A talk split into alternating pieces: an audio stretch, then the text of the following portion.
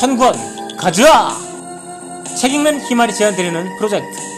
일주일에 두 권, 1년에 100권. 그렇게 10년 동안 천권을 목표로 오늘도 힘차게 출발합니다.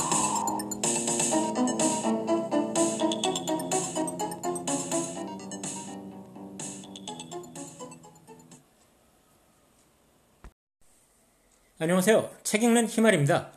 오늘 소개해드릴 책은 케빈 데이비스가 쓴 천달러 게놈이라는 책입니다. 케빈 데이비스는 유전학 박사 학위를 가진 사람이기도 하고 Bio IT World라는 잡지의 편집장이기도 합니다. 이 책은 2011년도 시점에서 유전자 검사 기술의 현재와 미래를 조망해보는 책입니다.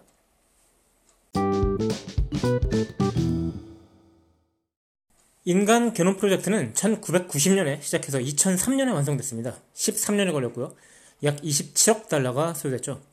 처음에 시작할 때는 15년 계획이었고 30억 달러의 예산을 목표로 했으니까 실제로 조금 더 시간도 단축됐고 예산도 적게 들었습니다. 그런데 2007년에 생물학자 제임스 왓슨, 바로 DNA의 이중 나선 구조를 밝혀냈던 그 왓슨이 왓슨의 유전자 코드를 읽어내는 데는 겨우 100만 달러가 들었습니다. 그리고 겨우 13주밖에는 걸리지 않았죠. 석 달 정도밖에 걸리지 않은 겁니다. 이 책이 써진 2011년에는 이미 1000달러 이하로 유전 코드를 읽어주는 회사가 생겼습니다. 안젤리나 졸리는 유전자 검사를 통해서 자신이 유방암 위험을 크게 높이는 유전자 변형이 있다는 사실을 알게 되죠. 그래서 과감하게 유방 절제 수술을 해서 위험을 사전에 차단해버리는 결정을 합니다. 이 책의 제목처럼 유전자 검사가 1000달러, 약 100만원 정도에 가능해진다면 부자나 유명인사가 아니더라도 이런 결정을 내리기가 아주 쉬워지겠죠. 이 책의 부제는 유전자 검사와 개인약 혁명인데요. 개인약이라는 것은 personalized medicine, 즉 개개인의 유전자 코드에 맞추어서 아예 만들어지는 약을 의미합니다. 이 책에는 흑인들에게만 잘 듣는 항암제가 논란 끝에 FDA 승인을 받게 되는 이야기가 나오는데요. 이제 일부에서는 그런 게 말하자면 인종에 기반한 차별이다 이런 말까지 나왔었죠. 하지만 그 항암제는 결국 흑인들한테만 아주 유효한 어, 의미 있는 그런 효과를 나타냈기 때문에 결국은 FDA는 인간 생명 존중하는 차원에서 승인을 합니다. 자, 흑인이라는 한 가지 요소만 갖고도 이렇게 약효가 달라질 수 있는데 개개인의 유전자 코드에 맞춰서 약을 생산할 수 있다면 얼마나 약효가 늘어날까요? 부작용은 최소화되고 약효는 극대화되는 그런 치료가 가능해지겠죠.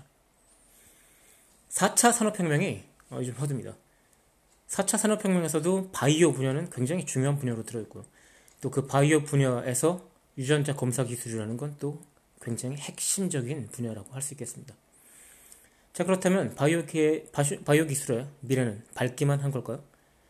제가 이 책에서 가장 주목하는 부분은 유전자 검사 서비스의 유효성에 대한 네 가지 근본적인 의문에 대해서 다루고 있는 제9장입니다. 유전자 검사를 통해 건강을 지킬 수 있는 미래, 이런 유토피아가 가능해지려고 한다, 가능해질 수 있게 되려면 이 네 가지 문제에 대해서 진지, 진지한 검토가 우선되어야 한다고 저는 생각합니다.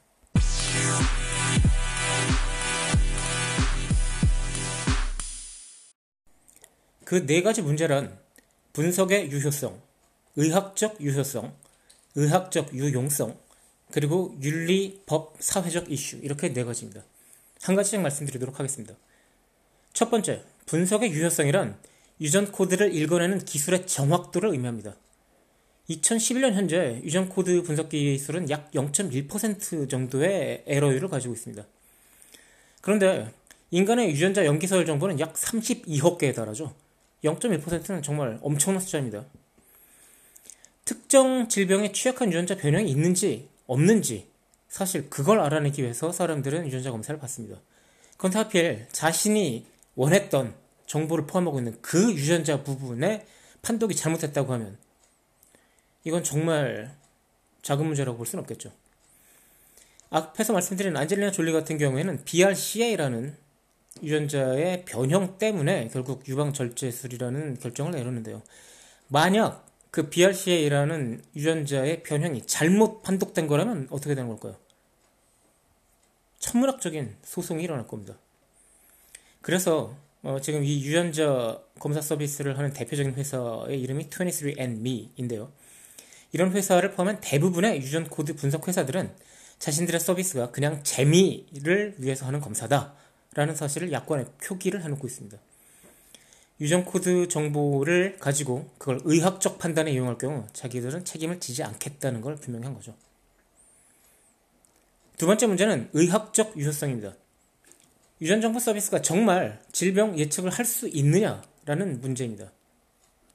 예를 들면 APOE라는 유전자에 유상, 이상이 있을 경우에 알츠하이머 발병 위험이 상당히 높아집니다. 두 배 이상으로 높아지죠. 그런데 APOE 유전자 이상과 알츠하이머 발병 사이의 연관성은 통계학적인 연관성입니다.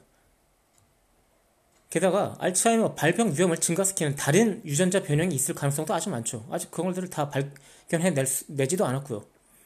관련된 모든 유전자 변형을 밝혀내지 않고서는 특정 질환의 발병 위험도, 위험도가 어떻다라고 말하는 것 자체가 사실은 넌센스라고 할 수 있겠습니다. 하지만 인간의 유전자는 아까 말씀드렸듯이 32억 개의 염기서열 정보를 가지고 있고요. 그걸 언제 다 검사해서 특정 질병과 관련이 있는지를 통계학적으로 분석을 해낼 수 있겠습니까? 더군다나 이런 통계학적인 정보는 의사들도 사실 어떤 결정을 내리거나 판단을 하는데 활용하기 상당히 어려운 그런 데이터입니다. 이걸 일반인들이 어떻게 받아들여야 될까요? 만약에 어떤 사람한테 당신은 어떤 암에 걸릴 확률이 유전자 변형 때문에 1.2배 높습니다라고 하면 과연 그게 무슨 뜻일까요? 이 사람은 무슨 행동을 해야 되는 걸까요? 아니면 그냥 가만히 있어도 되는 걸까요? 세 번째 문제는 의학적 유용성입니다. 유전 정보 서비스를 받은 사람한테 과연 그 정보가 의학적으로 유용한 정보인가? 라는 질문입니다. 간단한 얘기죠. 그 정보를 가지고 뭘 할 수 있냐는 얘기인데요. 만약에 어떤 사람이 알츠하이머에 취약하다라는 통보를 받았다면 그 사람이 실질적으로 뭘 할 수 있을까요? 일반적으로 성인 남성의 16% 정도가 전립선 암에 걸린다고 합니다. 그런데 특정 유전자 변형이 있는 경우에는 전립선 암에 걸릴 위험이 50% 증가합니다. 그래서 24%로 확률이 대폭 증가하죠. 보통 사람들에 비하면 훨씬 높은 확률이지만 이 유전자 변형이 있는 사람들 중에서도 겨우 4명 중 1명 정도만이 전립선 암에 걸린다는 얘기죠. 이렇게 확률이 더 높아졌다는 사실을 안다고 해서 전립선 암을 막기 위해서 이 사람이 뭔가 할 수 있을까요? 설마 24% 확률 때문에 전립선을 절제하기라도 해야 되는 걸까요? 앞서 말씀드린 안젤리나 졸리의 유방 절제 수술 결정에 대해서 여러 사람들이 감론을박을 했던 이유는 바로 그런 부분에 대해서 정보를 실제 행동으로 바꾸는 그 연관성, 어떤 행동을 해야 되는지, 그 행동이 과연 맞는 것인지, 그 결정이 옳은 것인지에 대해서 사람들의 의견이 달랐기 때문이었습니다. 네 번째 문제는 윤리적, 법적, 사회적 이슈들입니다. 가타카라는 영화가 예전에 있었죠. 유전자에 의해서 사회 계급이 결정되는 미래 사회를 그리고 있는 영화입니다. 주인공 에단 호크는 열성 유전자 보유자인데요. 몇몇 사람들의 도움으로 우성 유전자를 가진 사람들만 취직할 수 있는 회사에 입사를 합니다. 그런데 어느 날 실수로 열성 유전자가 검출되는 바람에 회사에 사이렌이 울리고 난리가 납니다.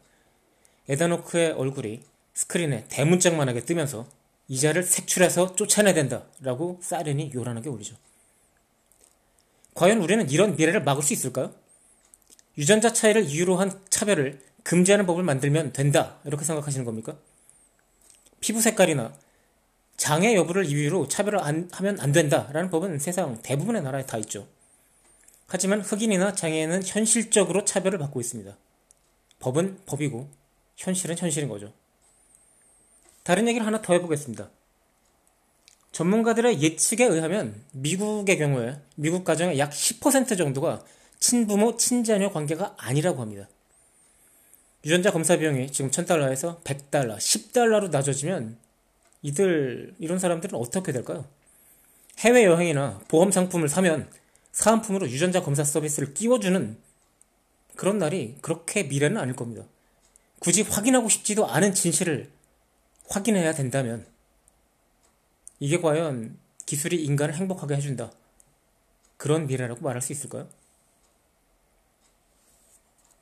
책 읽는 힘을 천권 가즈아 오늘은 케빈 데이비스의 천달러 개놈이라는 책을 소개해드렸습니다. 이 책에 대해서 저는 별 5개 만점에서 별 3개 반을 드립니다. 흥미로운 주제에 대해서 사람들이 궁금해할 만한 사실에 대해서 여러 가지 정말 그 내부에서만 알 수 있는 다양한 정보를 알기 쉽게 설명하고 있어서 정말 훌륭한 책입니다. 하지만 지루할 정도로 동화 반복을 하는 부분이 많고 특히 독자들이 별로 관심 없어 할 이야기에 지나치게 많은 분량을 할애하고 있다는 문제가 있다고 생각합니다. 특히 유전자 검사 서비스 회사를 창업한 이 스타트업 만든 CEO들에 대해서 아주 시시콜콜하게 구구절절한 이야기를 계속 계속 반복하고 있는데요. 스미스건, 케빈이건, 톰이건 얘기가 비슷한데도 계속 반복을 합니다. 특히 대부분 부모님 집 지하에서 친구 두세 명이랑 같이 창업을 했다는데요. 아, 정말 그런 얘기를 왜 계속 반복해야 되는지 모르겠습니다. 좀 더 주제 집중해서 정보 전달에 치중했더라면 별 4개를 줄 수 있지 않았나 하는 그런 책입니다. 그래도 이 분야에 대해서 관심 있는 분들은 정말 재밌게 읽을 수 있는 책이고요. 그래서 어, 추천을 드리면서 이만 책 읽는 기말 오늘 물러가겠습니다. 안녕히 계십시오.